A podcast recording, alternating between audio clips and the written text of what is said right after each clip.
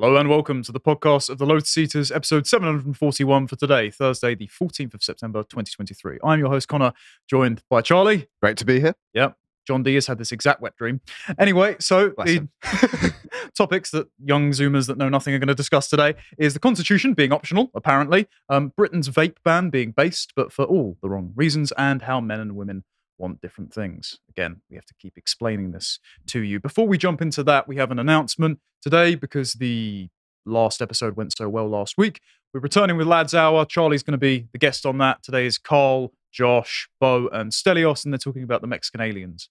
You know, those weird, obviously fake papier mache bo- bodies. No, I believe it actually. I believe they're real. I believe that the Mexican Congress has had dead aliens that have been dead for a thousand years in storage, and it's only now they've chosen to unveil them. Yeah, the, the, the rapid transformation of alien bodies into stone, unlike any other fossil in existence. It's really weird how they look exactly like Hollywood uh, greys as well, don't you think? Yeah, uh, have you seen people just zooming in on them and going like, um, when that when that edible hits? anyway, so they're going to have fun with that. Go subscribe to the website if you haven't already. You can go watch it at three o'clock until five o'clock and, and send your chats in. But without further ado, let's jump into today's stories.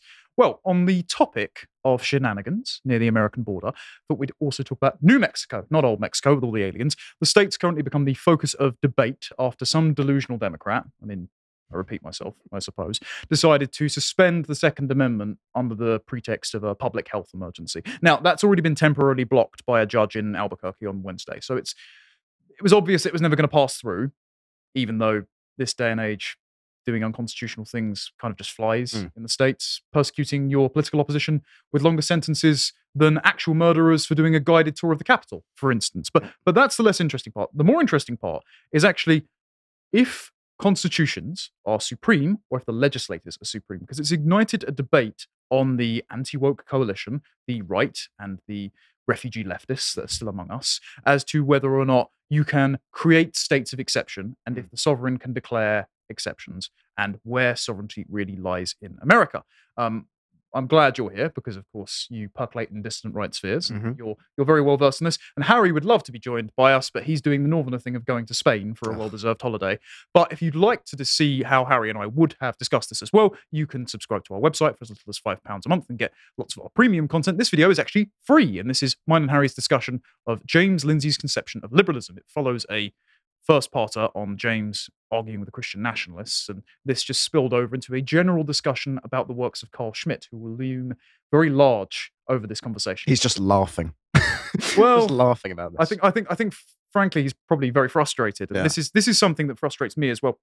My friend and enemy distinction came up last week when I was sitting and talking to Carl and Callum Smiles about the persecution of Enrico Tarrio and some of the other Yeah. Proud Boys and the like. Enrique not even being in the state while January 6th was going on and getting 22 years. And I mentioned the friend enemy distinction, and Carl, I think, misclassified it as the right wing version of oppressive tolerance. And the thing that Schmitt actually said is it has a metaphysical dimension because if you are often a liberal, the kind of person that needs to convene a committee to decide whether Christ or Barabbas, by the time you reach a decision, the righteous man will be persecuted and crucified. Mm. And so you are slowly conceding ground to the kind of useful idiots that allow something akin to the Antichrist to come into the world, an existential threat to your way of life. So he had metaphysical weight there. It wasn't just my side good, your side bad.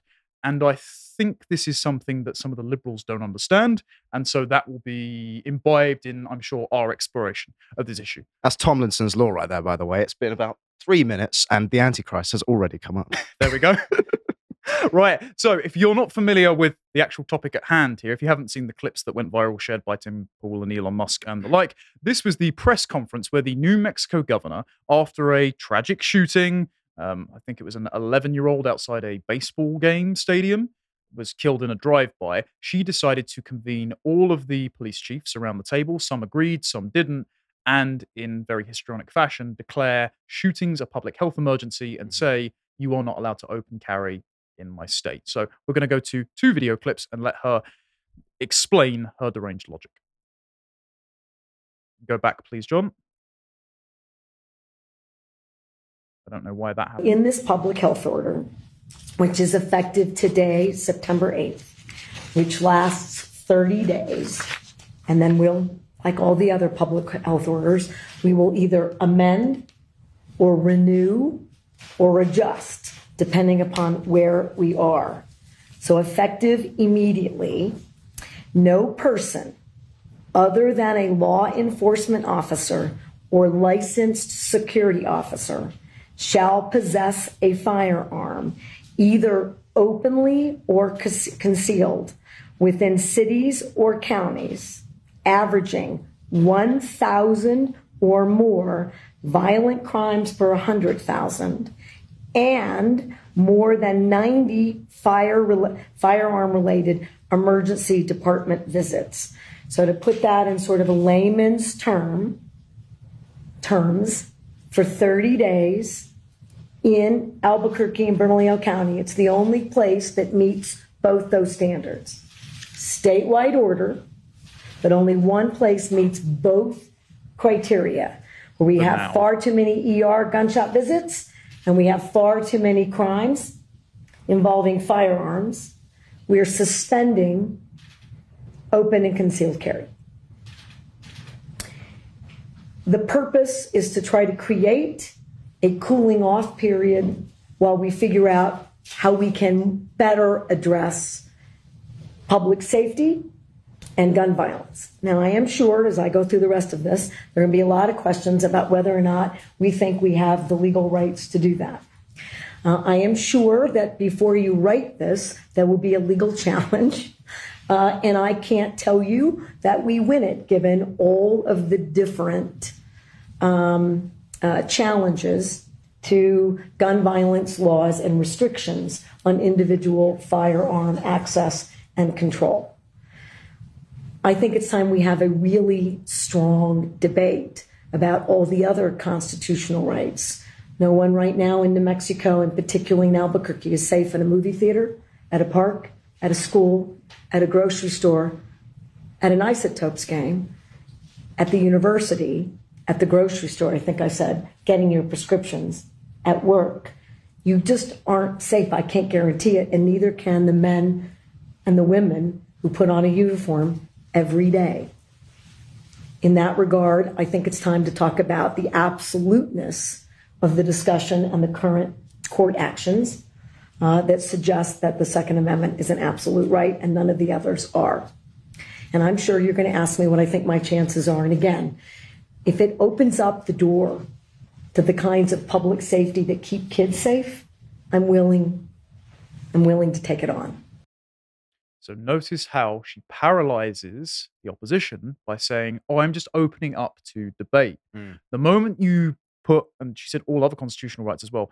The moment you put something in the box of we're going to obfuscate this by having it up for being dis- being discussed, you paralyze the opposition trying to put them on the defensive posture while you're already pushing through the legal prohibition. Now, again, it's been blocked, but the fact that she's done this meant that there were a couple of days where you legally could not, and so she's pushing the wedge issue far more successfully mm. than the people that just want to defend their gun rights.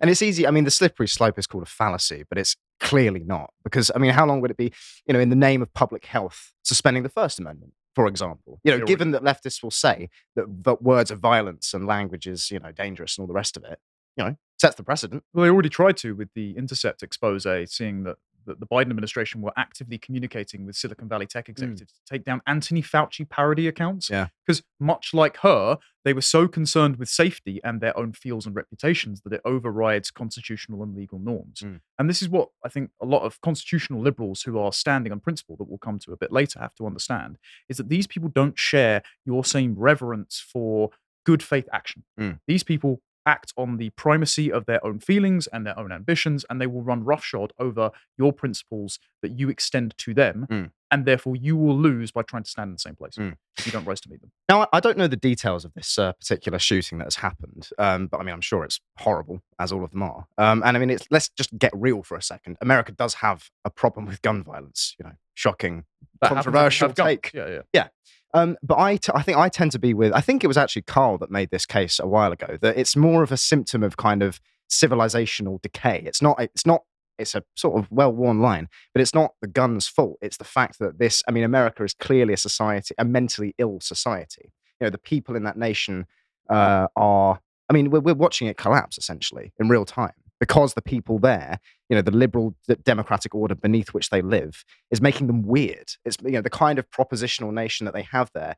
We're seeing that it doesn't actually, as high-minded an ideal as that is, it doesn't actually work because it, it doesn't correspond with the sort of reality of human nature. And, if I you think create these pressure cooker constituencies, particularly inner city black and Latino gangs, Mm. we have the same thing over here with inner city black youths in London who don't have guns, but they do have machetes. Mhm. So it's more about the population who's holding the weapon Mm. than the weapons themselves. If you have them having no ties to their neighbors or the place or the culture in which they live, Yeah. then they're just going to pillage and plunder and kill each other for their own personal personal benefit Mm. at the expense of the lives of children. yes, And so just suspending the Second Amendment isn't going to fix that Mm. because you're going to rob the people who need to defend themselves from said criminals of the Mm. right to do so because the criminals won't pay attention because they're criminals. Yeah.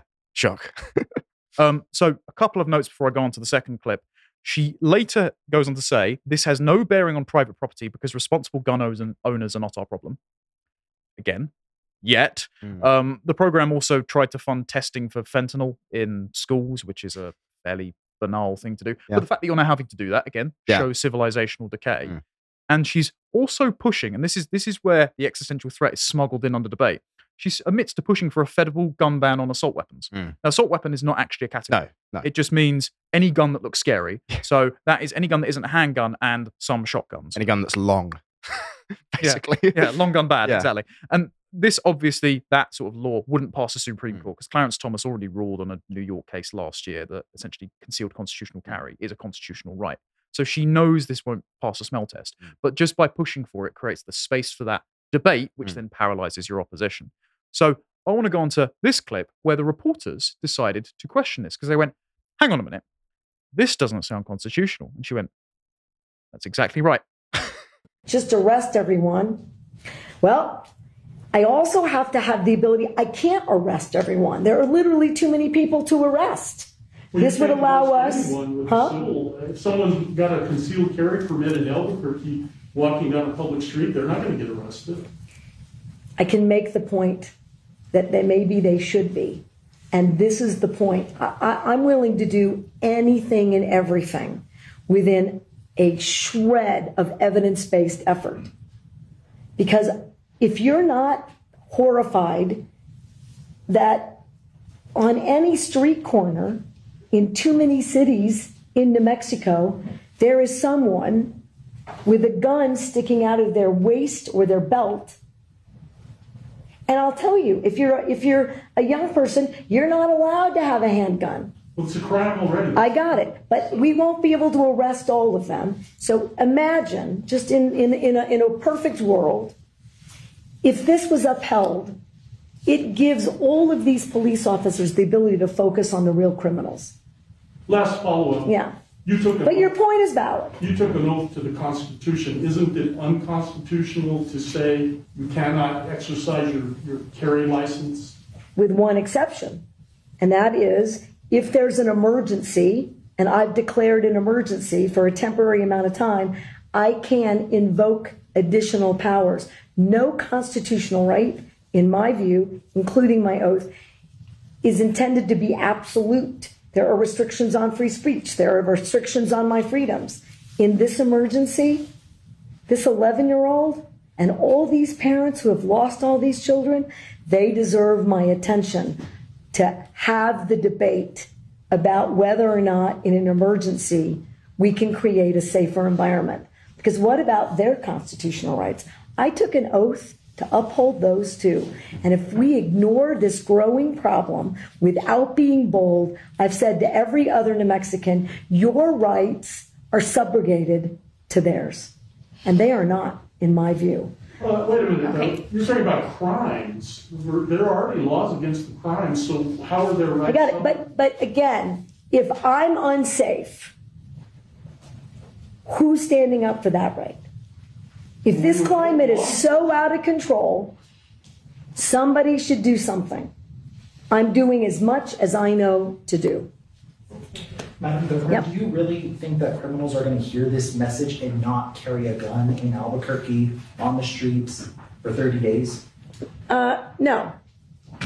But here's what I do think it's a pretty resounding message to everybody else in that community to report a crime, to tell us what's going on, to aid law enforcement, to do something different. So, her logic, if you can call it that, is that if you don't have a gun, then you are so reliant on being unable to defend yourself that you call the police that the crime will get solved somehow. And so you're just institutionalizing all enforcement mechanisms. So you're ratcheting upwards towards the totalitarian state, Mhm. of course. And and then uh, the the sort of self evidentiariness, the conceit that she displays when she goes, okay, but if you aren't outraged when someone's walking around with a handgun in their pocket, it's like, yeah. So your your feels are the primary place from which you speak, and just because some expert has given you an evidence based reason, you can now rob some of their constitutional rights. And and I say constitutional because that is how it's codified in America, but it should be your right to defend yourself. we can recognize that she's playing a game here by appealing to emotions in the way she is, but it's it's it's effective, right? Because the gun violence problem is pretty emotionally resonant for a lot of people. But I can just all I can watching that, all I could think of was kind of like James Burnham's face talking about the managerial elite, because this woman is like she's like some sort of corporate. I mean, I don't really know this woman's history, but she's like a kind of corporate HR manager type vibe coming off her, where you know every- Headmistress of the Longhouse. Exactly. Yeah, exactly. Um, but again, I think it just shows you. I mean, again, back to Schmitt, it shows you that it's actually the individuals that are occupying the positions of influence and authority that are that actually make the call in the final analysis. It doesn't matter. You know, the piece of paper is great, but it doesn't actually mean anything if you have people like this interpreting it. Yeah, and this is why America is being torn apart. It's because if you debase the ethical presuppositions, the the things that made the founding fathers say we hold these truths to be self-evident, well, it's only self-evident if you believe in the founding ethos of the country. If you take that out from under the laws, then all that you have is uh, successive generations of people who don't necessarily believe in the country, expected to uphold laws that are not for their benefit and not according to their beliefs. And so what they do is they either circumvent or just get rid of the laws over time if they don't think they're legitimate. Mm. And that's how you get a group of men surrounding her, some of whom are Democrats, some of whom she even admits don't agree with this, capitulating to an unconstitutional tyrannical order because they've been emotionally henpecked into compliance. Mhm. And and this is the thing as well. I don't think she's even smart enough to understand the Schmittian principle. I think when she's saying we're going to have the debate, well, then she's admitting there that to create the space for the debate, that's actually just code for we're going to rob you of your rights. But I don't think she's smart. I think she's actually operating purely off those emotions. I don't Yeah. think this is even a semantic game she's playing. Mm. I think she's just hysterical. Mm. But it's an effective political tool to use to whip people up into hysteria to not realize what they're being robbed of while they sit around and have the conversation. Yeah. While they convene the committee as Christ is crucified. For Yes, example. yes, indeed. Yeah. This is not this is not a wise woman. I I mean, that's really not the vibe I get off her. And that's the thing. You know, this is something that's certainly not considered in countries like America, where they are just this kind of pure liberal democracy. The idea of wise leaders. You know, it's such an alien concept in modern America, and I think just in the West in general. Um, you know, a wise leader would have the foresight to recognize the precedent. You know, what she's actually doing by setting this precedent. But you know, again, this is a midwit HR manager we're talking about here. So- many such cases. Yeah. Um, so just for some further details on on this, so she sent a letter to U.S. Attorney General Merrick Garland. This was Thursday, the seventh of Mm. September, um, asking for federal law enforcement to be deployed since June 2022 to combat gun violence. So she's trying to also introduce martial law in the states. At the same time, she's trying to rob you, Americans, of your ability to defend yourselves. She wants agents of the state on street corners from the same Justice Department that said radical Catholics are, are domestic terrorists. So that's great. And the shooting in question, the details, I, I, I was right from memory. An 11 year old was killed and a woman critically injured on the 6th of September after an alleged road rage altercation outside a baseball game. So again, American civil society is just tearing itself apart, but you're not going to address that by robbing law abiding people of their guns. And we, we obviously couldn't ask who's committing said crimes Good. could we? Because that would be malinformation. Mhm. Um, we also couldn't ask it because New Mexico have stopped collecting ethnic data for the criminal justice department. Um, That always goes really well. Yep, yep. The ONS are doing that here as well. Yep. You can't notice patterns, ladies and gentlemen. Um, there are no state rules or laws that require law enforcement agencies to track the race or ethnicity of the people that their officers contact, stop in vehicles, or arrest, according to two top officials at the New Mexico Sentencing Commission. And of New Mexico's 33 county jails, they do not record the race or ethnicity of inmates. Booking officers choose which race to enter on an in- intake slip, not the inmates themselves. The only mention in state law of gathering race or ethnicity information for people in prisons is from 1955 and places the onus on doctors to examine new inmates and record their private register or their nationality or race. So it's not like you can even target the interventions to specific communities that maybe don't think Black Lives Matter Mm. And try and solve the problem there. No, instead we're just going to rob all law-abiding gun owners of their ability for self-defense. Mm. And and uh, you could just be, you know, thinking maybe she just misread. I, I just thought I'd pull up the Second Amendment for those who aren't versed in the constitutional tradition, a well regulated militia being necessary for the security of a free state, the right of the people to keep and bear arms shall not be infringed. Might have missed off that missed off that last bit, but, but again, I, Yeah. I don't I don't think she realised. So getting to the sort of enforcement of this and the actual debate Mm. On on the anti woke right, um, what ended up happening was, and, and this does show that sometimes culture is more important than, than politics, and it does show that actually how people enforce the laws are more important than the law themselves. Yeah. There was a large open carry protest in Albuquerque in the public square, and none of the police showed up to arrest anyone. Mm. So not only was the law blocked by a judge eventually, but before that even happened, people showed up, defied the law, and the police themselves, who didn't agree with it, decided not to prosecute the people. So good local policing Yeah. or lack thereof by the Albuquerque Mm. Police Department. So the Republicans obviously calling for her removal. They're trying to get her impeached. That's two Republican members of the State House of Representatives. Um, this is Stefani Lord and John Block, and they're calling for the governor to be removed.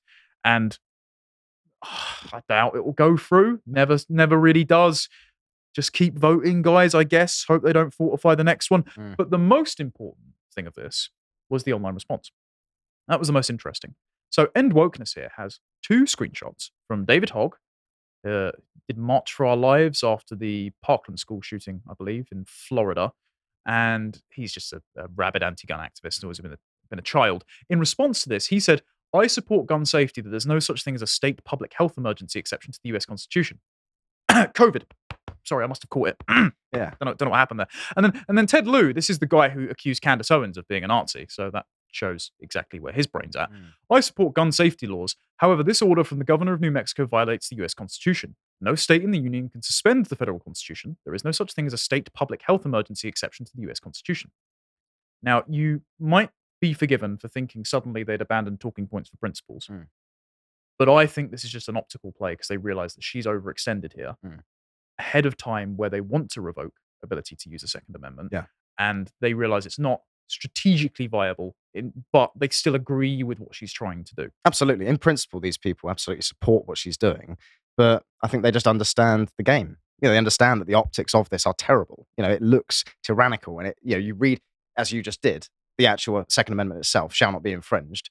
Oh, I'm going to infringe it. Yeah. that'll work out well. Yeah. It's like, come on. just incrementally rather than all at once. Yeah. That's their ploy. And and so this hammers home the points to the people that say the Constitution itself is absolute, not to the same people that you're trying to argue Mm. with. You're not playing by the same game. So you're disadvantaged by sticking to the rules and being reciprocal to people Mm. that would like to flip over the entire board. Mm. What you need is basically to enforce the rules within the people that actually value the rules and everyone else. Well, uh, these kind of people go, well, you shouldn't have free speech. Okay, then you shouldn't have the First Amendment either if you don't Mm. want that, Mm. frankly.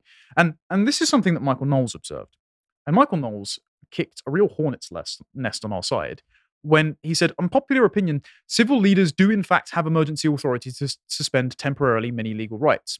Not saying I agree with the governor's decision in this particular instance, but in principle she has a point, and she even has some credibility on the issue since New Mexico is relatively tough on crime.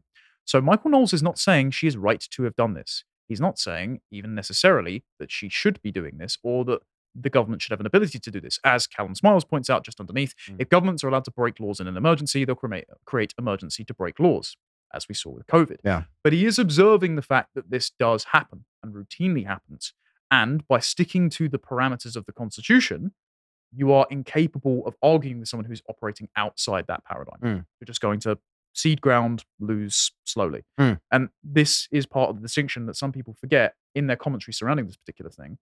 Laws should be moral, but not all laws are moral. Mm. And sometimes you do need to disobey laws in order to be moral. Yes. And that's also the principle that he's making there. It's not that she's moral, but that you can step outside the boundaries of the law in Yeah. order to revivify and return to the spirit of Mm. the law in the first place. And I do, I mean, to be honest, I am quite partial to this line of argument. Again, I don't support the New Mexico governor No. doing this. But if you, you know, I think it's important, especially on our side, being essentially the dissident side of politics, we have to understand how power actually functions. Because something like the Constitution, it is just a bit of paper at the end of the day that needs to be interpreted by somebody. And so, and if the person interpreting it, as in this case, is an idiot, then you're going to have bad outcomes. But if they are a wise person, one of our guys, then you'll have good outcomes. Um, and I think that if you did have a wise leader, a genuine great man, um, and he deemed it necessary to suspend certain, as as Michael Knowles here says, temporarily many legal rights um, due to what he has uh, judged to be an emergency. I don't think that's everywhere and always a bad thing. Because if you had, a, again, if you had a wise leader, he might be right, right? Yeah. Especially if you have compounded various laws atop the Constitution that are not within the spirit and keeping with the Mm. Constitution, as has already happened with America. Mm. If you've got a replacement president, then the current breaches soiling dementia addled old circus monkey at the moment.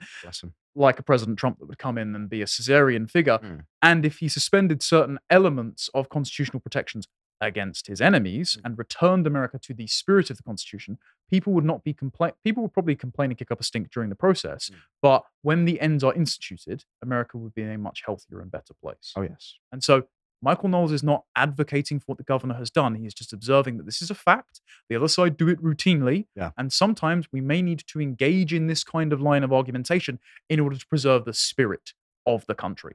But then we're just as bad as them. Yeah, we're not actually. We're not we're not defective. We're Okay, lose then. yeah, yeah, yeah. And this is part of the Yeah. problem. Again, it's the we've got to have the debate. Mm. Meanwhile, we're getting crucified. Yeah. Not very helpful. This is something that also Auron MacIntyre pointed out. He just decided to do a long thread on the state of exception. We've gone over some of that sort of stuff in our discussion. I recommend going and reading it. Also, Giorgio Agamben's book, State of Exception, where he compares Abraham Lincoln's suspension of habeas corpus and the First Amendment and the free press during the Civil War Mm. to the George Bush suspension of such rights in Guantanamo Bay. And it is an eye opening thing because pretty much everyone on our side is against the cringe neocon Patriot Act, Mm. make the world safe for democracy stuff. But there are lots of people still in our camp who would regard Abraham Lincoln as some kind of hero. I Mm. mean, if you walk around all the monuments and museums in Washington, as I did in July, Yeah. they refer to the Civil War as their second founding. And Yeah. so they are happy with Abraham Lincoln's actions in a wartime emergency to get that specific outcome. Mm. So they're not even consistent in their own narrative here. No. It's just about historical literacy. Mm. I'm not trying to chew everyone out, but put it in perspective, Mm. ladies and gentlemen. And also, Auron just points out, yeah, our, our enemies do this all the time. A lot of people are more angry at Auron for pointing out that their rights are easily and routinely violated than they are at the government that easily and routinely violates them. In order to understand power, you actually have to read these texts Yes. and understand that they're going to do this no matter what principles you cling to, Mm. because you just don't set, share the same set of moral precepts and respect for the law as Mm. these people. Yeah. Like You don't recognize them for what they actually are, these Yeah. people, which is wolves. Yeah, exactly, exactly. Yes, and and so I just thought I'd finish on a meme by our friend Skeptical Waves. Um, he responded to this meme here, which is the "We're just as bad as them" meme. I weaponize the federal government. My enemy gets in power, but everything's worse. My enemy weaponizes the federal government. I get in power, but now everything's worse. So yes, Strong argument against democracy. yeah, we, we cannot we cannot do anything. It's just perpetually losing slowly, and you just have to accept the fact that even if you try, you will be kicked down. Instead, Skeptical Waves does this. Um, I refuse to exercise power out of principle. My enemy gets in power, but now everything's worse. My enemy weaponizes the federal government. I get in power, but now everything's worse. That's exactly what Pretty happened with. President Trump. Yeah. He put too much faith in boomer institutions and Mm-hmm. got crushed for it. So what we need to do to just to conclude is wise up to the fact that we aren't playing the same game as these people. Mm. Don't extend to them the same consideration that you would to your friends who share the same affirmative vision of a country you would like to live in. Do not allow your enemies room to enter existential threats under cover of night into your country by having the debate. Um, don't argue with these people. Don't abide by their laws, and don't try and stick to a document and argue within the paradigm of terms that they won't accept. Makes people uncomfortable, but it's true. Right. Right then. Let's move on. So, uh, There we go. There we go. So the government is set to ban disposable vapes in the coming weeks. So this is your elf bars, your geek bars, uh, your lost Marys, um, the sort of various colourful plastic uh, sticks and squares sold in every corner shop in this country that ended up littering, you know, the high streets. Probably, I mean, certainly of Swindon, also my own town, Southeast London, and in yeah, in the gutters. yeah, many other places I've been.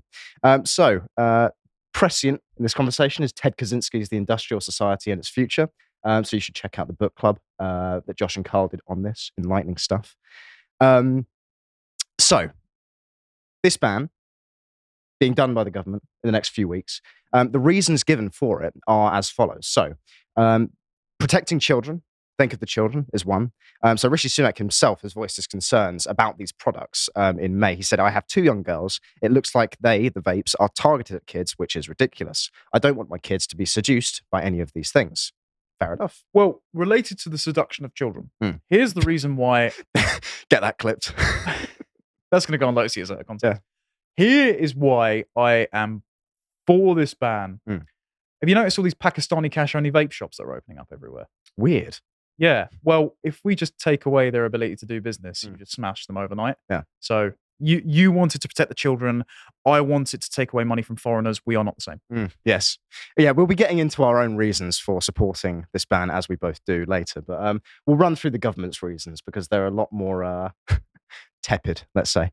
Um, but you know, the think of the children argument is pretty strong because I don't know about you, but I have seen I've seen kids using these things all over the place. Like I was in I was in Crewe one time up north. You poor sod. Explains it. Um, and there was this kid who was probably no older than six, like just walking around puffing on one of these things, and I was just like, Jesus.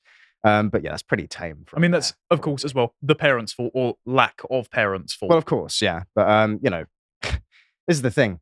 If they're there, then if well, more if they're not there, then even bad parenting, won't- you know, it won't fall into their hands, right?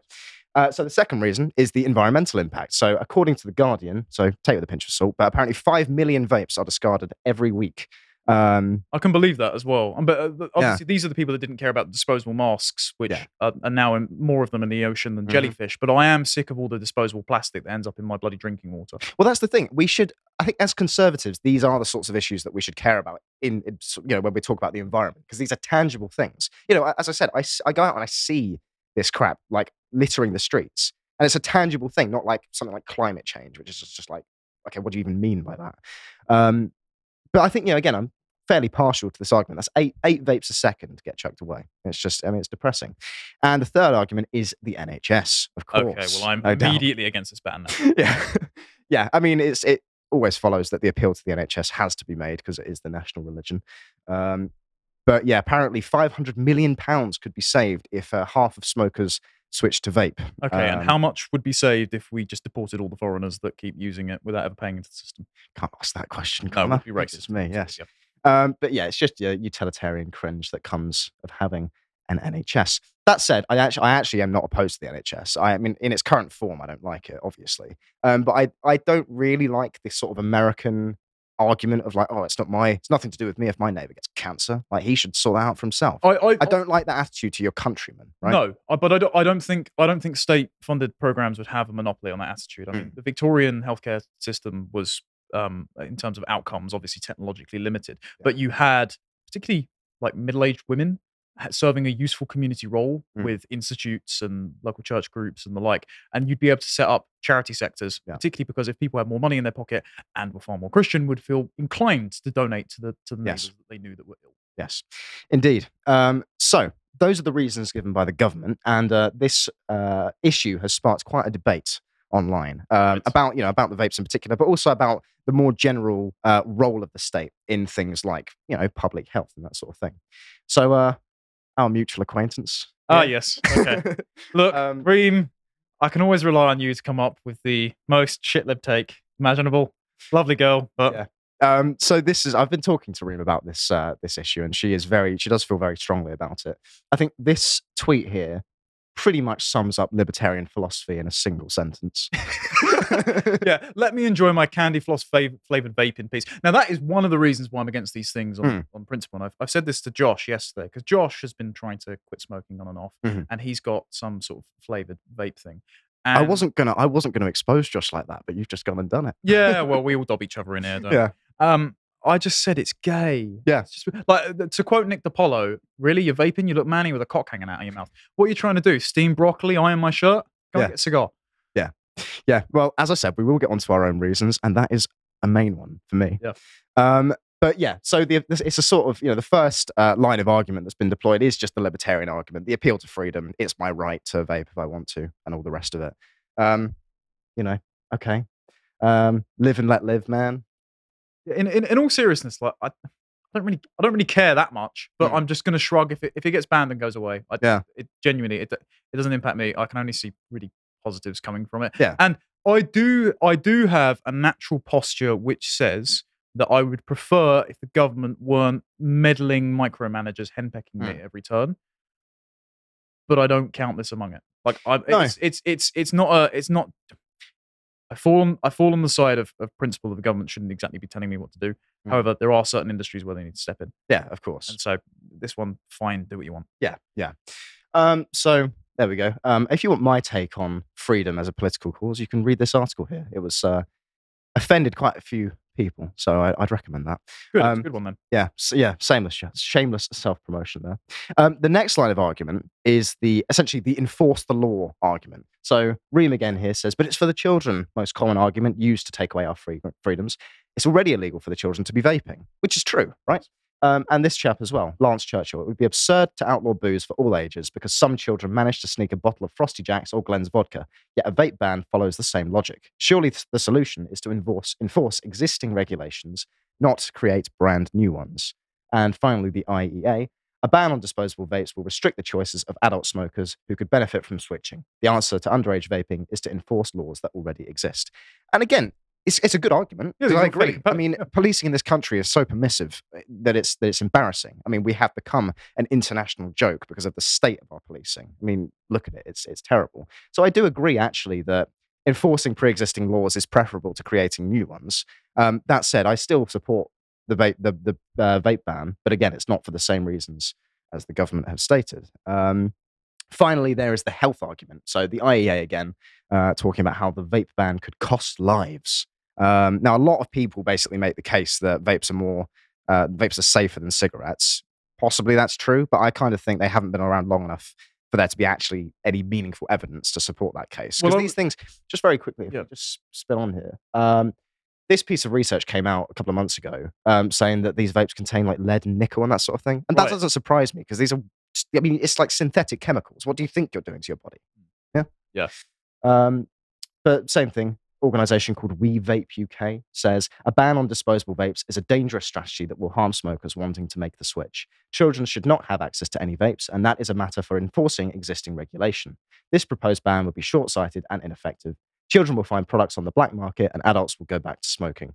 Cigarette sales over the last year have dropped dramatically. They will now likely rise, and with it, the number of people dying from smoking. Can I can I disentangle this for a second as Mm. well? Because the IEA are arguing from conflicting philosophical premises here. You can argue from the position of I should be allowed to do as I like, and the government shouldn't be allowed to tell me what to do. Mm. That is that is a, a consistent libertarian line of argument, um, of which I have my sympathies. But then the other argument about health is a harm reduction argument. Mhm. And harm reduction doesn't talk about virtue. A libertarian argument is meant to be deontological. It's meant to be talking about um, uh, the natural right for any individual to uh, have bodily autonomy and self governance. Yeah, and pursue their destiny. yeah, and not, and not be coerced. Yeah, I don't think you can have that without metaphysical foundation, but I'll Mm. put that to the side.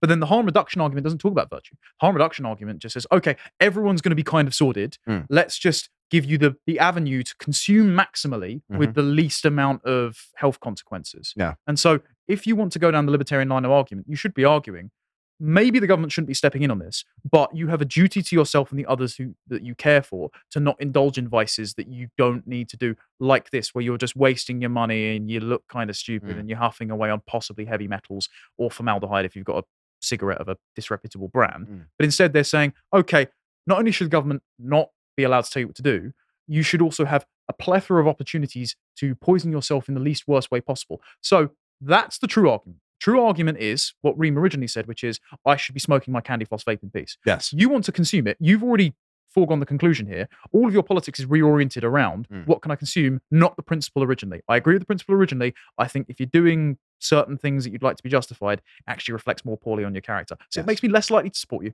frankly. Yes, yeah.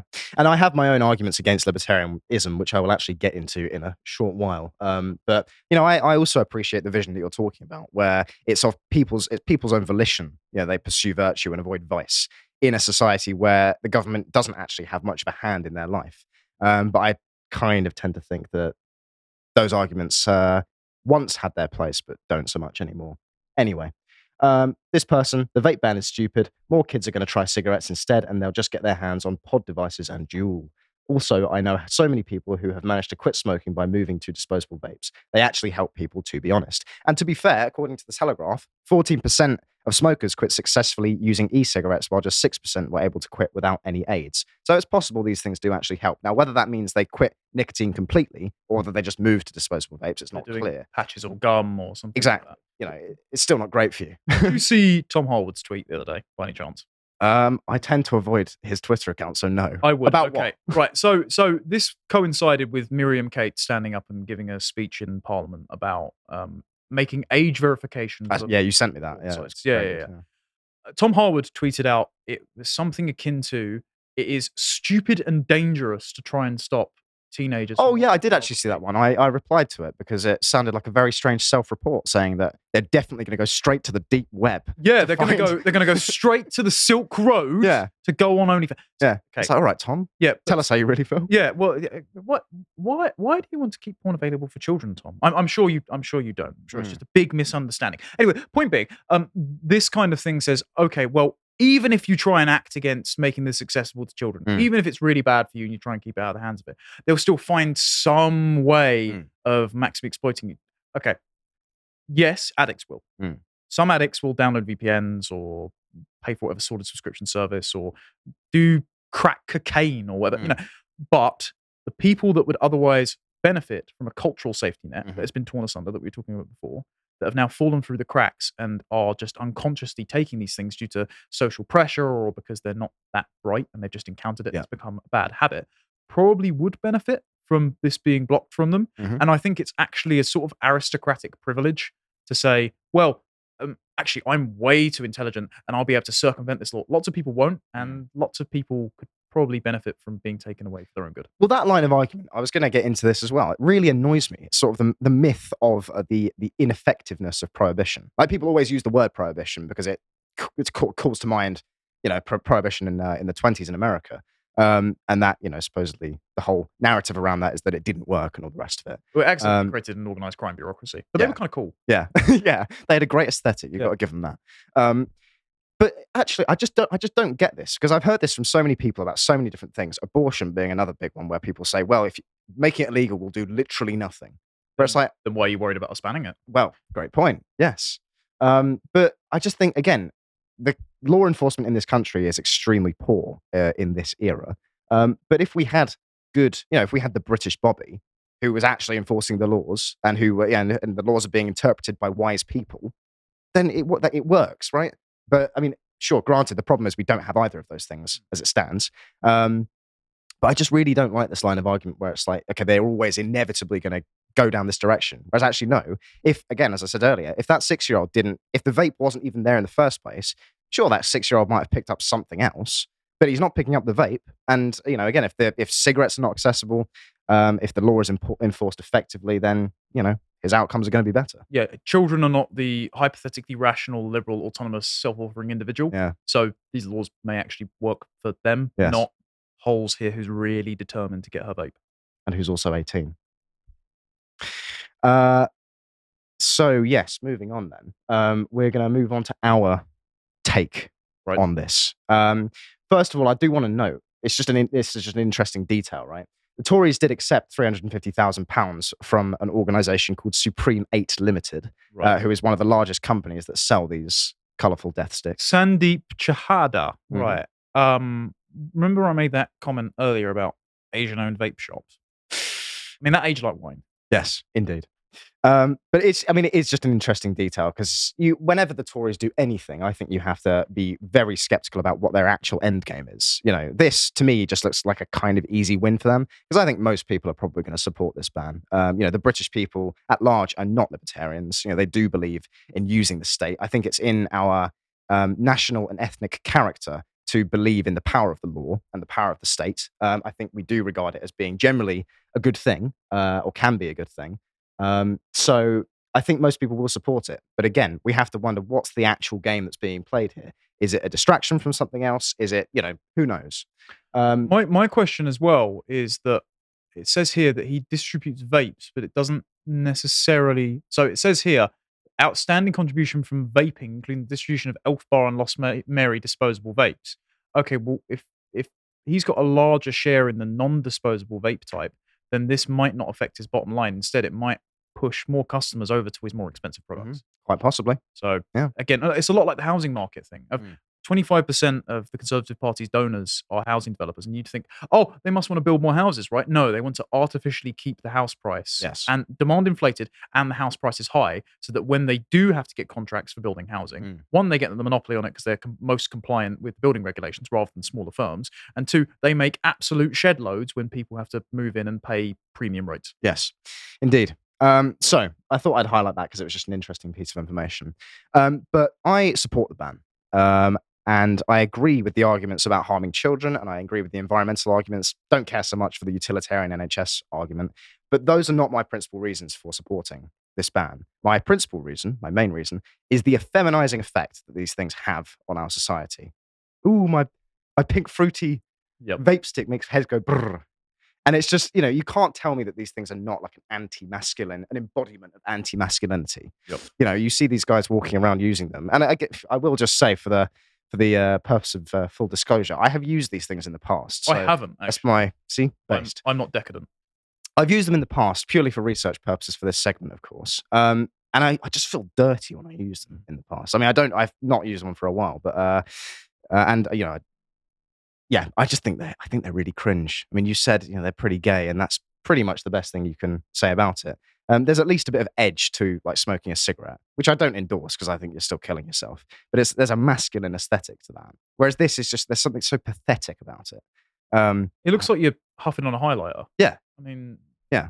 There's nothing. There's nothing emboldening about. It's the same thing of where if you and despite saying this, we do have a merch store. If you're walking around with really vibrant logo T-shirts, if you're if you're a grown man with a Rick and Morty T-shirt, same energy. yeah, it's the same thing as like sleeping in a, a race car bed. Yeah. Just, just stop it. Grow up. Yeah, it's childish, it's effeminate.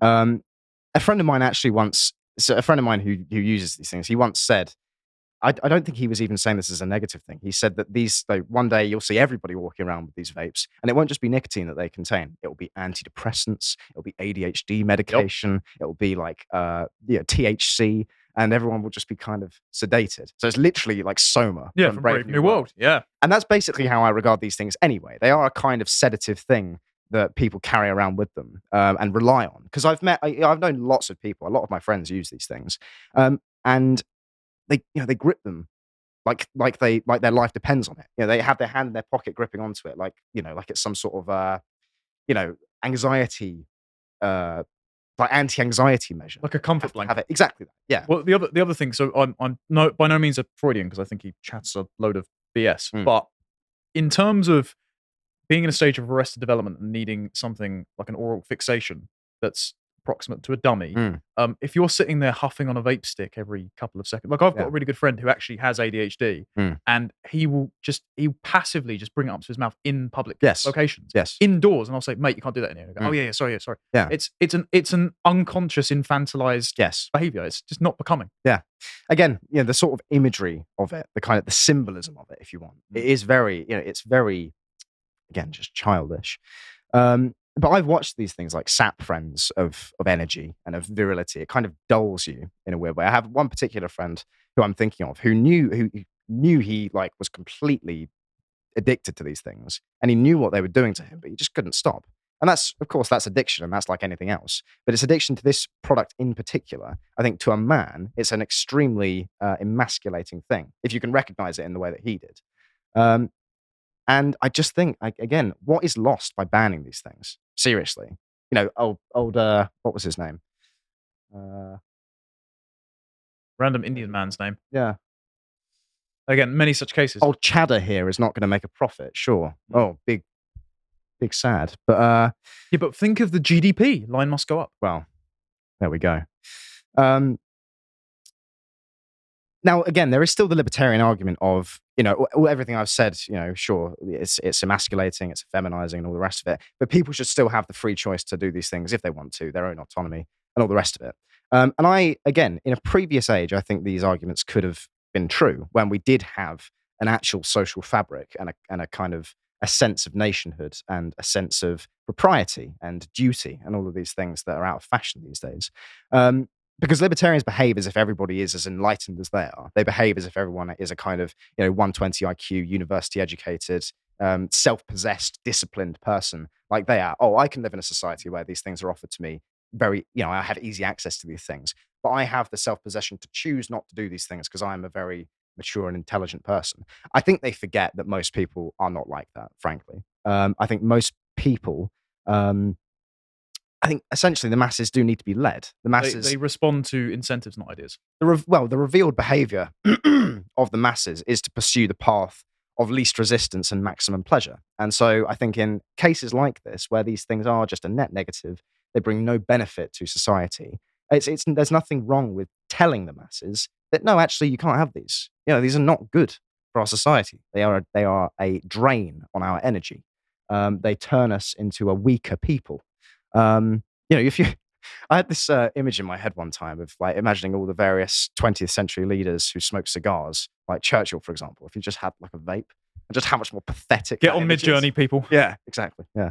Um, but I think that's why, like, I, I was on the podcast with Josh a few months ago, and I said about how I think that there needs to be far stronger laws around food because I do think that, I mean, I think it's observable that if you do stock the shelves with hyper palatable, like BS foods that have half a dozen ingredients you can't pronounce, um, people, most people don't have that kind of, again, the self possession to recognize those things as, oh, I'm going to poison myself if I eat that. No, most people just get the yummy taste. I am I am inclined to agree with the libertarians on on this point in Mm. that most of the food regulation laws are made because certain companies lobby the government to include their maladaptive ingredients in them. Like the, the the carbohydrates lobby decided to lobby so the food pyramid Yeah. had that had that padded out, and it creates so many um, personal issues in that. Mm. And then of course there's, and I'm going to get in trouble for saying this, but there was a uh, politician, influential part of a family who makes lots and lots of conspiracy theorists Mhm. raise their eyebrow, and he only voted twice, and one of those votes was to um, make depasteurized milk not be able to be sold. It's things like that. It's just like, why would you? Why would you do that? I mean, raw milk is actually pretty good for you. They don't want the masses to know about the power of raw milk. Well, Yeah. and ironically, yeah. So sometimes government regulation can be made um, maladaptively by awful people that are Mm. seeking to profit or incapacitate Yeah. the, the strength of men. And, and so I do think sometimes a, a a more a stronger cultural texture that catches people and uses communal pressure Mm. is better than state legislation. But, also, then I'm not going to cry if these disappear. The question then is though, where where does that come from? Because there is, of course, the argument in our spheres that culture is downstream from law, Yeah. and that's an argument that I'm quite partial to because I think you can use the law, you can use the state to essentially repair the culture. Because what the kind of cultural uh, fabric that you're talking about, where there is a uh, sense of enforced propriety, not through the law but through expectations of others, that's great.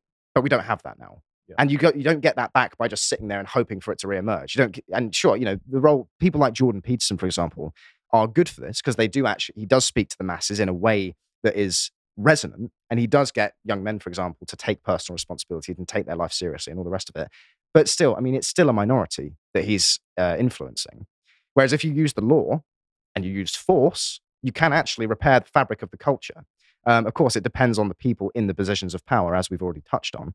Um, but I just think that we shouldn't be scared of using the state. We shouldn't be scared of using the law. Uh, we need to get away from this liberal idea that all, like, eh, if you ever use the state, it's always and everywhere a bad thing. It's actually like, no, you can use it for good. And uh, obviously, that line of argument can, you know, if it's in the wrong hands, uh, can lead to bad outcomes. But again, it just comes down to who is making the decision. Um, so anyway, um, I think that this is a good thing. Again, I don't necessarily. Uh, my reasons are not necessarily the same as the government's, nor are yours. Um, but I don't know. Um, disposable vapes bad for society. Uh, make men effeminate. Um, good that they're gone. Fantastic. Right. On to a fun one then. So it turns out that men and women want different things. Yep. Shock. I know, yeah, yeah, yeah. And and on that bombshell, I suppose, uh, for for for more great revelations about what men want, you can subscribe to our website for as little as five pounds a month and get interviews like this. This one's free, but obviously we've got to pay to bring the guests in, so we appreciate you helping us keep the lights on. I had a chat to Nina Power, who wrote a very humble book titled "What Do Men Want," and unlike a lot of the interfering feminists who decide to woman-splain what men should be doing, she just posed the question, Mm. asked her male friends, looked at how uh, current culture and the economy is making men and women adversarial siblings rather than complementary collaborators. Really good chat, really nice woman. So go and have a listen. And I think Teen Vogue could have probably benefited from reading Nina's book because they commissioned a, a survey recently. Uh, this was from the Change Research group. And the survey was about young men and young women's attitudes towards politics and also how that spilled over into their dating preferences. And so the article opens with With the 2024 presidential election creeping ever closer, Change Research reached out to young voters to get their take on some important questions. The survey results shared with Teen Vogue include responses from 1,033 registered voters between the ages of 18 to 34, conducted between August the 25th and September the 1st. 43% of respondents identified as male, 45% as female, and here's the methodological biases 5% as trans, 6% as non binary or gender non conforming, and 1% as other. So even if you're accepting those as legitimate identities in the premise of the question, it's going to be skewed towards one particular Mhm. bias. But if these findings are to be summed up in one sentence, it's this young voters are pessimistic about everything from the economy to the direction of the country and to their ability to handle an unexpected $1,000 expense. Bidenomics in action. There is a striking gender divide in topics such as how young people identify politically. Men see themselves as more conservative, while women, trans, non binary, and gender non conforming people as more liberal. The podcasts they listen to, men are more inclined to listen to the Joe Rogan Experience and Ben Shapiro show, hmm, while women are bigger fans of This American Life and The Daily. Now, I'm not familiar with those, but I assume they're left wing rags. Mm. Now, something that Josh would pull up on were he here. Um, he's not dead, he's just in the office. God rest his soul. Yep. Uh, well, he doesn't believe in that, so we'll get round to it. Um, the methodology might be a bit shaky because Change Research do all their surveys online.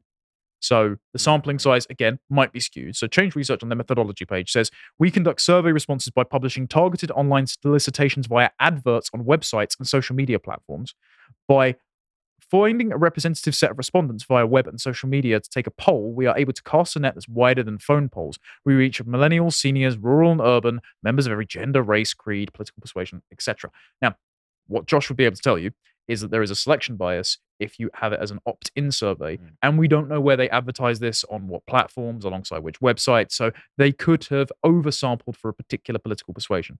And again, if you're saying Yeah. gender and, and non-conforming and all that are legitimate identities, then you've already skewed it in one direction. Yeah. But but anyway, so back to the Teen Vogue survey, right? So this this is the interesting stuff. Forty-one percent of women identified as politically progressive. Twenty-four percent of men do. Now that's a factor of two to one. Good job, boys. Exactly. So we're seeing something very important here. Um, only 15% of men feel the same, while women, 23% of women consider themselves, uh, sorry, I don't know what's happened there. Um, 18% of the men survey themselves as conservative, compared with only 11% of women. 11% of men say they're most aligned with MAGA or Donald Trump's brand, while only 3% of women do. So there's a stark political divide between young men and young women. Mm. And this shouldn't really surprise anyone because actually, um, this came out a while ago. This was a University of Michigan Monitoring the Future survey. And this looked at the political identities of 12th grade girls and boys. Now, that's the last year of high school. So this is 17, 18. And women are a, uh, are a factor of about ridiculous factor higher liberal, whereas the boys racing away with conservatism. Mm. And this is trending towards the time that they would be able to be eligible to vote in 2024. So it looks like there might be a constituent of conservative young men not showing up on polls. Now, we already know from the 2022 midterms in America that women voted overwhelmingly, single women in single young women, overwhelmingly for Democrats because they're dependent on them for Mm. handouts and like and, and the safety net. But if young men are trending more conservative and women possibly being more socially agreeable over time are looking to court these young men, um, then it may be the case that they are swayed eventually. I'm trying to be an optimist here. know, who knows? So, to the Teen Vogue article, they say the lines are clear here. On the whole, young men and women are more likely to lean progressive or liberal on the political spectrum than young men. Women are also more like uh, women are also more likely to approve of the job Joe Biden is doing as president. The gender divide is also quite visible on the issue of abortion. 39% of men say abortion should be legal in all cases. 56% of women and 80% of those in the other category say the same. Hmm. Now, I don't want to get kicked off YouTube, but I would suggest that some people in that box of other won't really have to worry about that. Wouldn't have thought so, would you? No, um, particularly because, well, there's a route to discontinue your generation. It's either not having children, killing them, or not being able to. Yourself. Yeah, took the words right out of my mouth. There we go. Uh, also, 28% of men say abortion should be illegal in most cases. Only 10% of young women say the same. So that might change over time as more of them become mothers. But of Yes. course, 30, no, 50.2% of women in the UK age 30 don't have children, which is an unprecedented Mm. number. I imagine America is trending much of the same way. But the most interesting part of this was this chart here. So they decided to look at what your political persuasions and how they impacted your your dating preferences in young men and young women. Because of course, young men and young women just sort of aren't really having relationships these days. And again, the stat for young men 18 to 20 uh, to 30 was 27% of them have never had an intimate partner, and that skews towards the much lower end of the distribution. Um, Alex Datesyke has gone over that data, and I've got him in soon. So I thought we'd go through some of what these green flags are and these red flags. They're quite surprising. So, do you consider each of the following traits to be a green, beige, or red flag in a partner? Both men and women said that reading is a green flag.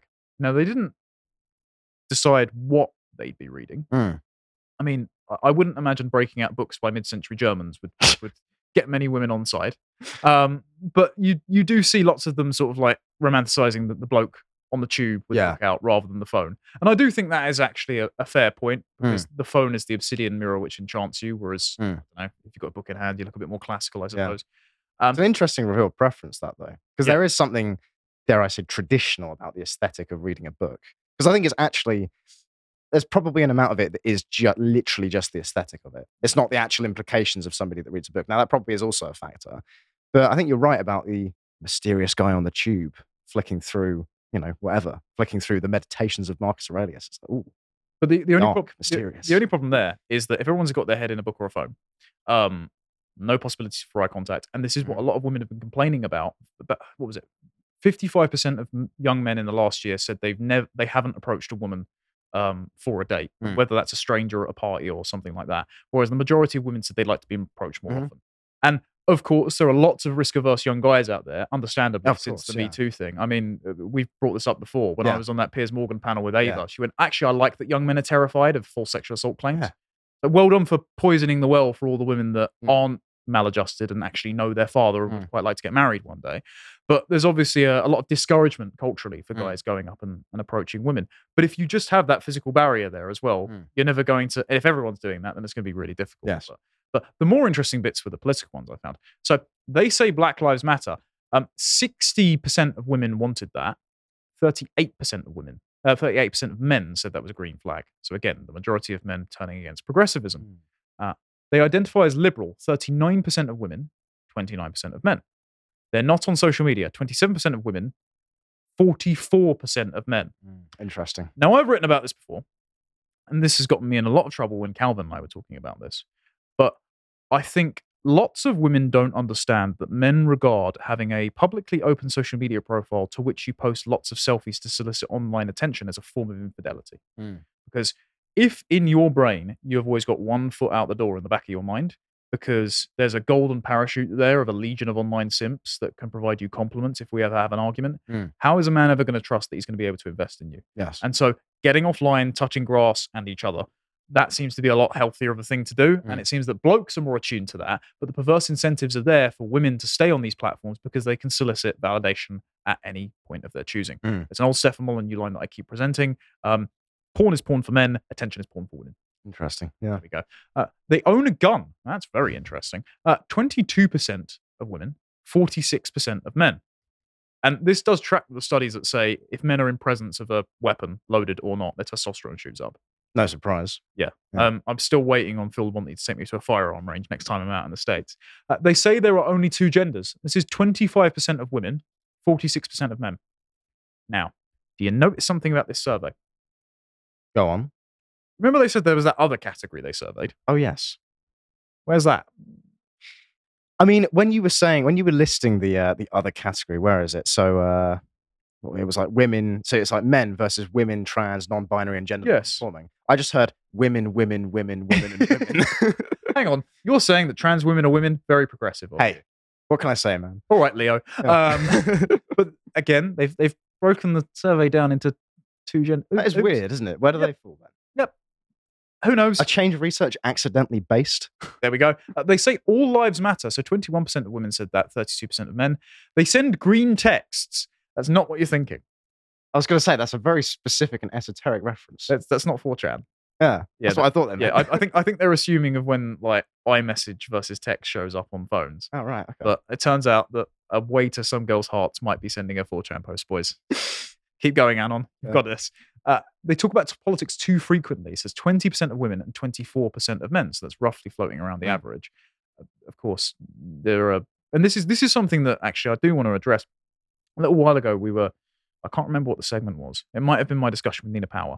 Someone put below the video saying, This is all well and good, but where do we actually meet people to put these things into practice? Mm. And something I encountered when going around the March for Our, the March for Life um, rally for this year, a couple of Mm. weekends ago, is that lots of young men and women were there with friends, family, and the like. But there were a couple of blokes that joked, "This is March for Wife."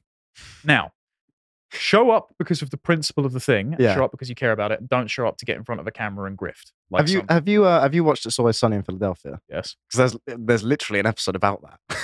Really? you remember? It's like the first season. Uh, Charlie gets an abortion. I believe the episode is called, where Mac and Dennis go into the uh, the like, anti-abortion crowd to pick up chicks. Oh, and that's that's when Dennis was going on a, uh, as well in the later season, Yeah. going on a date with women of different political persuasions, yeah, and just agreeing yeah, with them. Yeah, just, repeating the lines back. yeah, exactly. that brilliant. works. Uh, so don't just go to events for that. But Mm. there's a there's a two factor thing here. One, show up to causes that you care about because nothing changes if you don't make yourself present. Mm. Because they're always going to have paid actors on the other side Mm. screaming epithets at you.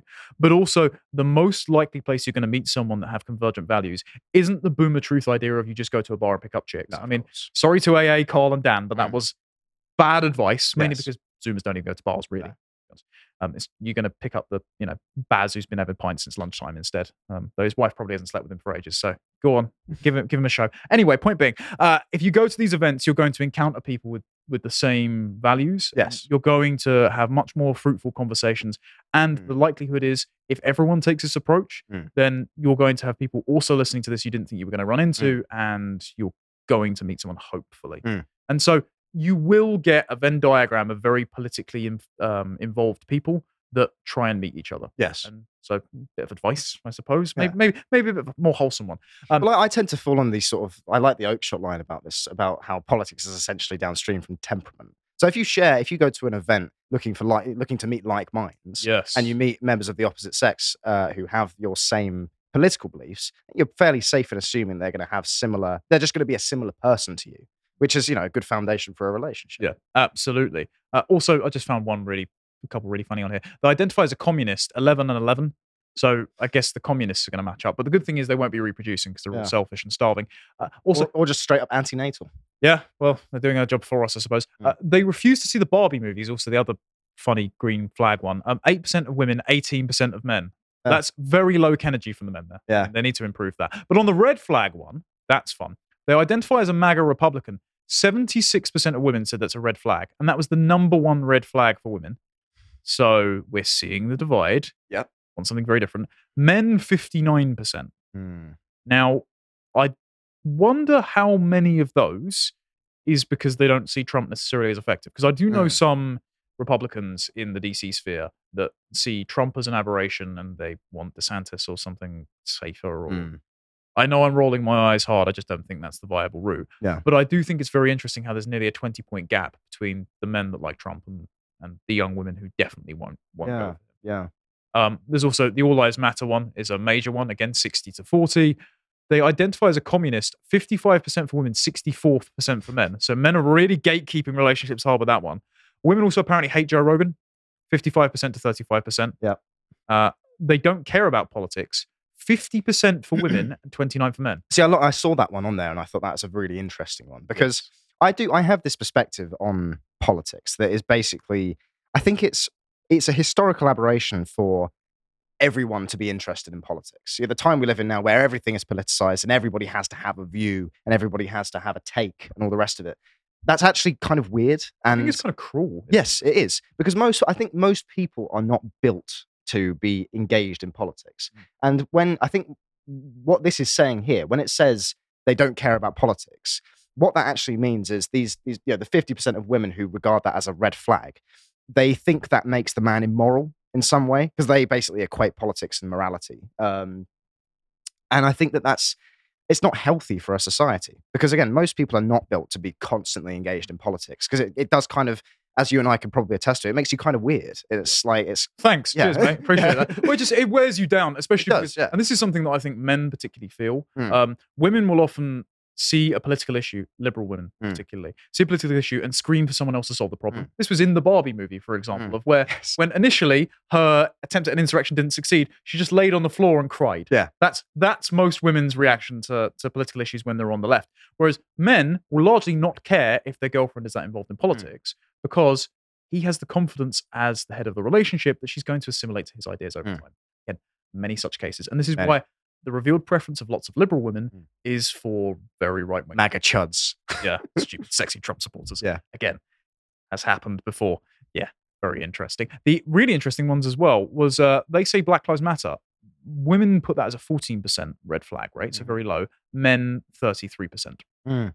So the men are really going out in front in terms of policing the boundaries of progressive politics contaminating their relationships. Yeah. And so this is very encouraging if men are swaying this direction. Mm. And also if some of the reactionary feminists are making inroads to some of the young women, because to nick my friend's phrase, uh, polit- uh, culture is downstream from what the hot girls want. Mm. And so if the hot girls decide with the Nina Agdal thing that's recently happened Yeah. With, Oh, yeah. Logan Paul, if hot girls decide that the sexual revolution is actually a reputation risk Mm. and the pill's kind of making me fat, ugly, and unhappy, and I'm going to abandon that, then the men are going to respond to those incentives because the most attractive women are going to do that. And other women are going to respond to men's incentives by saying, oh, actually, if I want a competent, well put together guy, I've got to fall in line with him not saying Black Lives Matter. Yeah. yeah. And so I, I think that's actually quite an optimistic segment for once. Yeah, quite a Um, white pill to end on there. yeah, yeah. Good good luck out there, young lads, kings and queens. Go go find someone you can disrespect the liberal hegemony with. Happy days. Right, on to the video comments then. don't use AI to talk with on the internet. Don't ever. You do not need to talk to a computer. A computer is not really talking to you. All robots and computers must shut the hell up. To all machines, you do not speak unless spoken to, and I will never speak to you. I do not want to hear thank you from a kiosk. I am a divine being. You are an object. You have no right to speak in my holy tongue. It's not good. It's funny that you just referenced Dennis from It's Always Sunny. Yeah. Because that was basically the Golden God. right? Yeah. Al- Also, hearing that, have you ever seen the film Nightcrawler? No, I haven't. Actually. Okay, right. Uh, to anyone that gets the reference, number one, um, please go and watch mine and Josh's premium video on it on the website. But California Refugee sounds exactly like Jake Gyllenhaal in that film. He really does, and that's not meant to be an insult. Yeah. It's, it's a great film, although he is a bit bit weird. But California Refugee's is nice. Anyway, Well, if Base can do a cooking show, I can definitely do a whiskey review. So, uh, welcome to Lotus Drinkers, and uh, let's get into the booze. This is the Moroccan Porridge Smuggler Strikes Again. It's a nine-year-old Speyside, a single malt, single cask, cask strength, um, first fill bourbon. Mm, Slightly effeminate, 55.1%. Only 247 bottles ever made.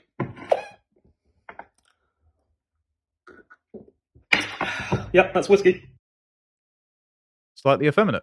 He says with the strange dressing gown. Anyway, on to the written comments on the website. Um, if I can wrestle the mouse. There we go. Wonderful. California refugee. The Nina Powers discussion was pretty good. I can't suggest it enough. Just remember that part of the issue is the uniparty elites want us atomized against each other at every line, including the sexes, especially so. Hating women or hating men, whole cloth makes the elites laugh at you. Mhm. Yeah. This is a point I've been trying to hammer home, and it's hard to get through. uh, As you said, a lot of politics is personal temperament. It's hard to get through the resentful walls up that some men understandably have had if they've been burned in barren relationships.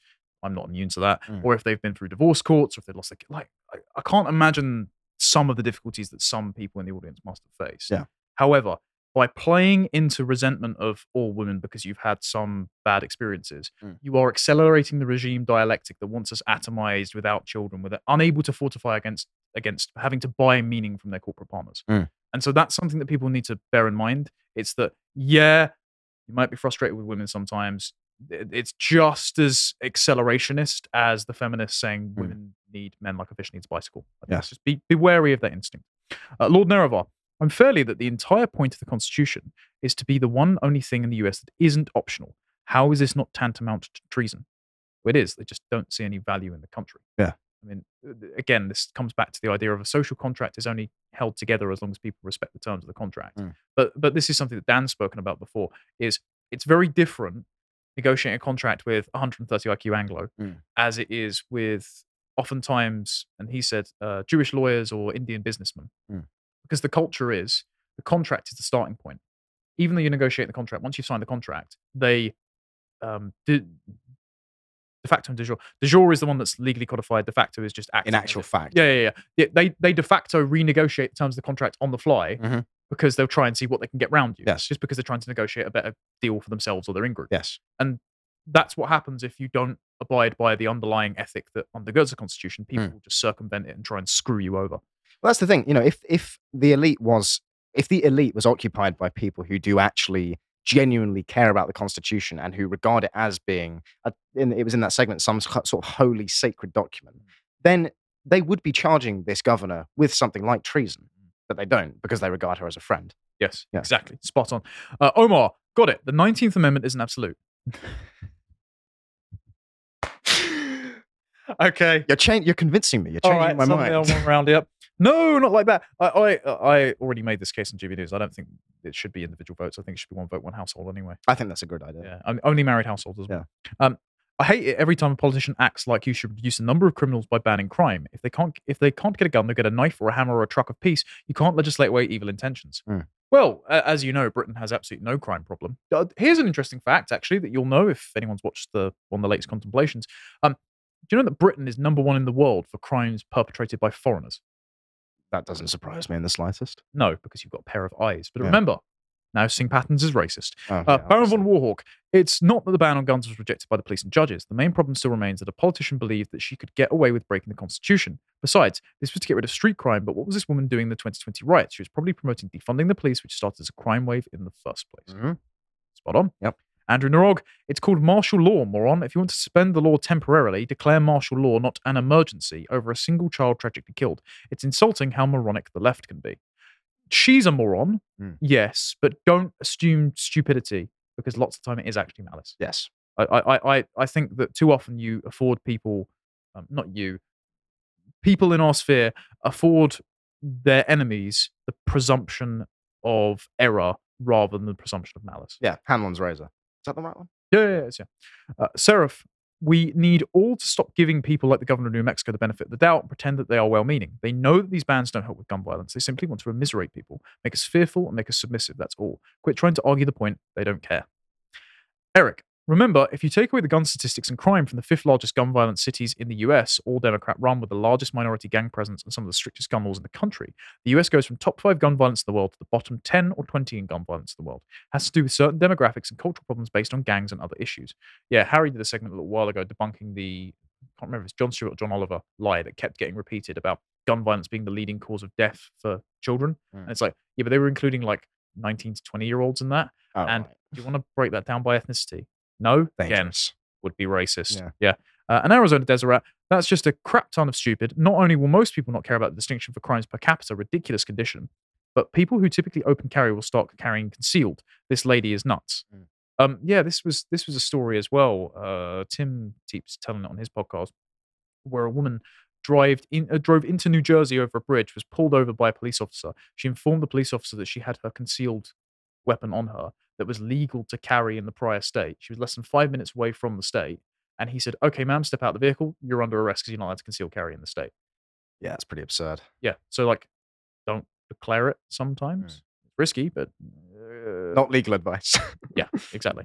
This is an interesting one. Kevin, so tell me, guys, what's the difference between the Constitution and the Quran? Both are documents written by men that are considered absolute. If the American judiciary and politicians can suspend aspects of the Constitution when it's convenient and necessary, why can't imams do the same with passages and hadiths in the Quran?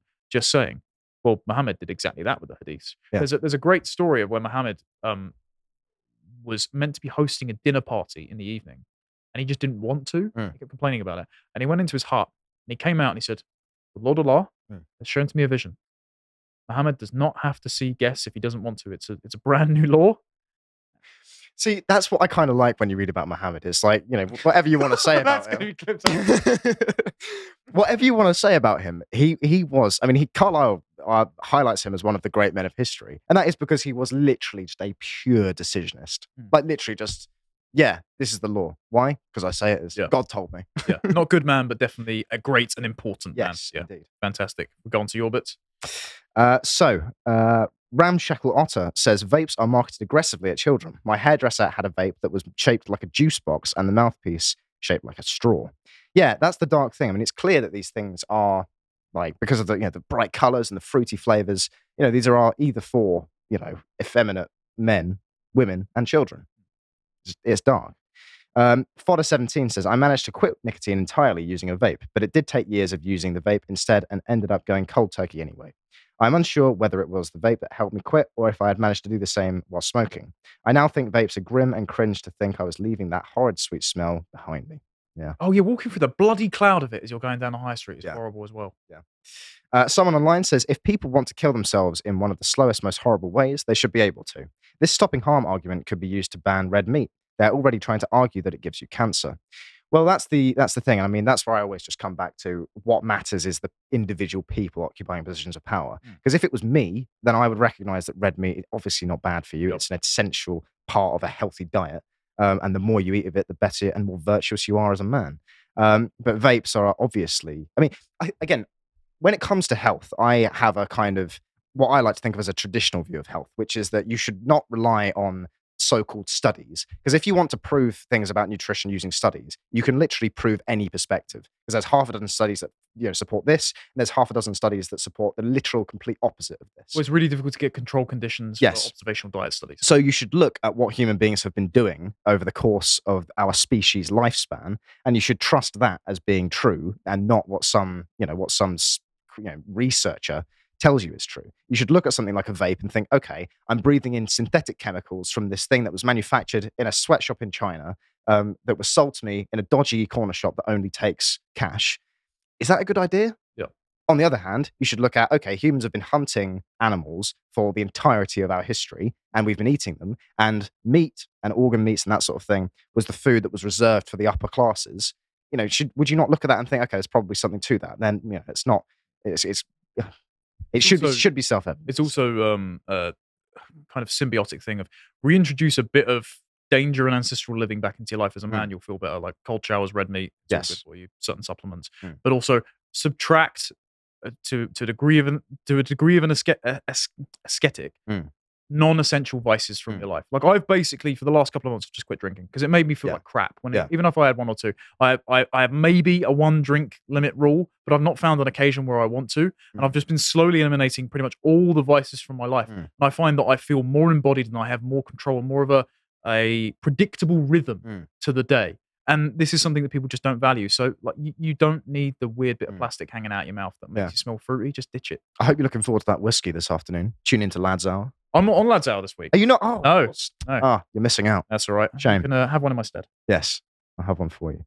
Um, S.H. Silver says, Why did God give us free will? He trusted us to find the good for ourselves through our own agency. If adults cannot be trusted to be moral agents in their own lives without the state, then the state is superseding God. Now, again, I, I appreciate the argument that people should be allowed to, you know, if they're going to kill themselves, they should be allowed to because it is their own decision. And I, you know, I, I'm, I must admit, I'm conflicted on this because I, uh, but on the other hand, I do think, well, actually, you know, when we're thinking about things like duty, propriety, wisdom, leadership, and all the rest of it, well, is it not the role of the leader? You know, is it not the role of the elite in society to essentially say to people, right, we know best. This is what you're going to do. And it, again, it depends on the elite. Um, but I think if it was wise men, then I think they probably are going to know better. There's a, there's also a it's not just a matter of intelligence; it's a matter of wisdom. Some people, some people might have. No, the- those are two distinct things. yeah, well. some people have the might have the right instinct, but um, are easily susceptible to pressure because they can't make rational arguments for things, or they fall back on again incentives rather than ideas.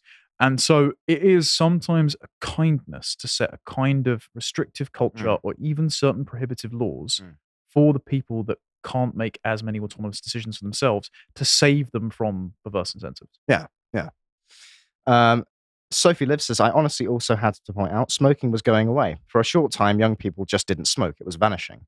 But then vaping was introduced and smoking skyrocketed among young people. So, yeah, once again, something that was meant to reduce something had the opposite effect. And as I said, I've had many people in my own life um, who've experienced that. They didn't smoke before, but now they're addicted to vapes.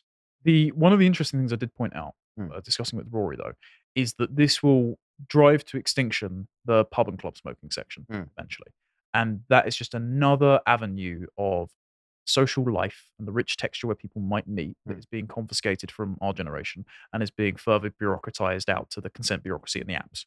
And so I am wary of confiscating certain social remits Mm. where where people can meet in real life. Mm. So it's just another uh, byproduct worth worth thinking about that that might not be on the table. Uh, Lord Nerevar says, still not comfortable with the idea you, uh, with the idea of the government unilaterally banning stuff on a whim, but it's probably better to be banning these vapes than hurty words. It just doesn't sit right that they can come along and order a certain product or substance to be illegal. Yuck. Yeah, again, you know, I'm still making my mind up about this issue, but I do tend to think that, you know, the law is there for a reason, the state is there for a reason, and if it was in, if it was occupied by wise people, um, then using it is not a bad thing.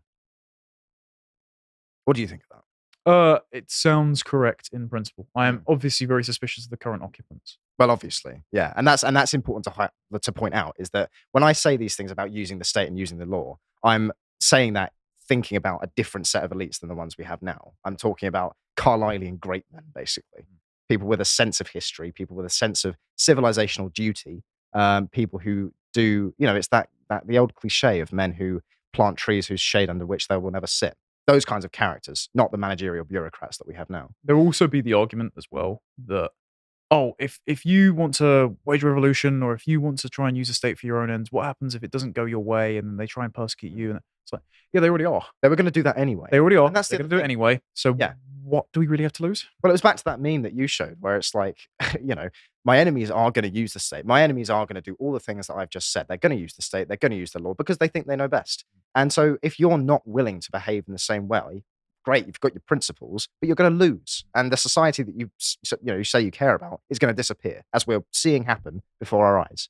So, Baron von, von Warhawk says the problem is that we have an addictive product that is marketed for kids, just like Camel Joe. I mean, it's not adults who are enjoying a candy floss vape. Well, in Reem's case, apparently it is. Um, Intrinsic Pursuit says most of the people who use these vapes do so while happily listing off ways the government needs to fix the environment. Also yeah, same for birth control. Yeah, very, very ironic. Uh, Kieran the Meat Man says, Think of the children. We need to ban vapes. Proceeds to cut 14 year old Yep. genitals off.